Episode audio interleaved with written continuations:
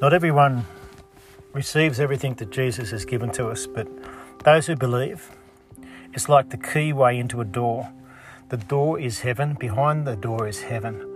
But we need to open the door to allow what's already been given to us to activate and be active in our lives.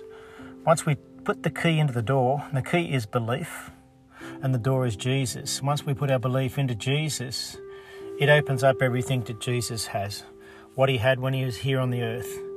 He was and is alive. Nothing killed him.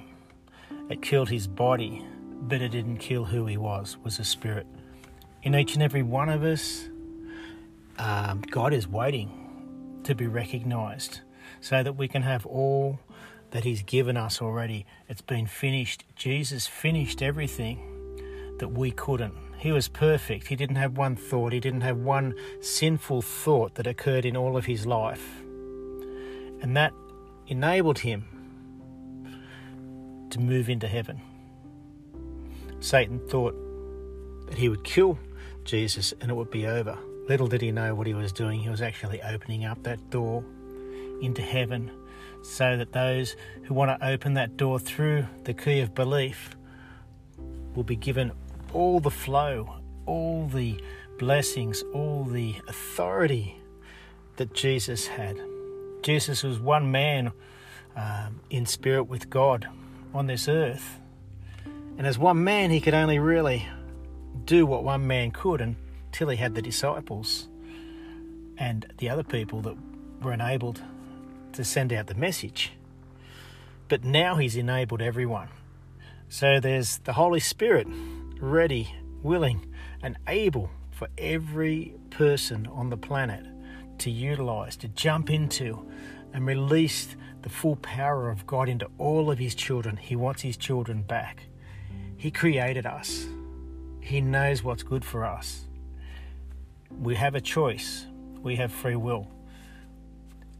And unfortunately, a lot of the free will has gone away from Jesus. What I'd like to say is we have an opportunity to share Jesus with so many people. People are dying. They're sick. They're unhappy. There's relationship struggles. There's drugs. There's alcohol.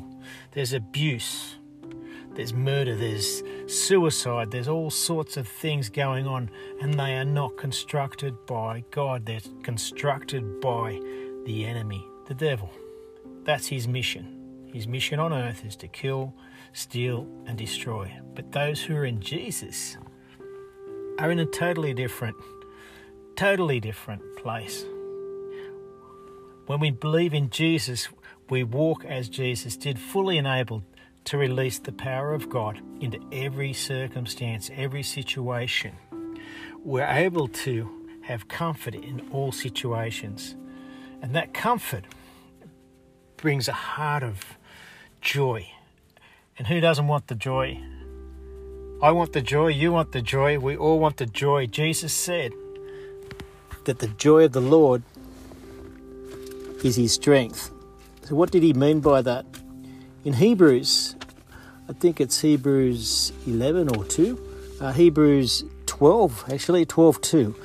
Um, Jesus was focused on the joy of knowing that you would be his. And that's the joy that we can live our life with, knowing that we're bringing his children back to him. And in doing that, we enable a world that can actually function as God intended it to, and we can live with purpose and with meaning, with love, with Jesus' love. He's so beautiful. Jesus is so beautiful, and he's inside each and every one of us, just waiting to be recognised, acknowledged, and believed in. Believe in Jesus, and your world begins to change. Sickness is not in Jesus. Illness, downness, depression is not in Jesus. So where are you? Are you in yourself or in the world, in the enemy? Or are you wanting to be fully free in Jesus? Our minds have been set for years and years and years. They've been positioned into thinking certain ways, And those certain ways have been probably not the best ways. When we look at a bill, or we look at a relationship, or we look at a a job that we need to do, or something that we see or hear or feel, a thought will come up. Until our thoughts are in line with the way that God thinks, then we'll be going back to the way that we used to be. So slowly, we reposition our thoughts. We become new creatures. We transform as we get into the Word and we action the Word. Faith without works is dead. That's what God says. So what does that mean? What does that look like? Well, we can read the Bible and we go to church on a Sunday and then sit at home all day and do nothing. That's that's not works. So if the works uh, are not happening, if there's no actions taken, Jesus said to, to go out and spread the gospel to all the world. You know, lay hands on the sick, cast out demons, raise the dead. He said to do that. He needs our hands, our bodies, to do this.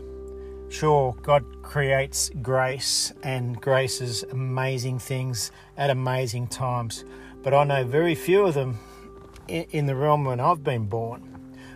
He uses us. He asks us to lay on hands. If he didn't ask us, then he wouldn't need us to do that. So we are Jesus walking around in the flesh now, but there's millions of us. It just needs to be billions of us. And we'll see the love and the joy come through.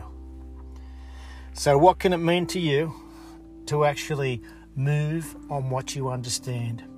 Well, get your understanding first. Learn the new ways of thinking. And when something comes up in your thought life, challenge it. Challenge it. And then move with faith. Move with action. Move with works. Nothing pleases God more than faith. His love will produce your faith to continue in the Word, continue in works, and continue in knowing who He is, moving closer and closer every day.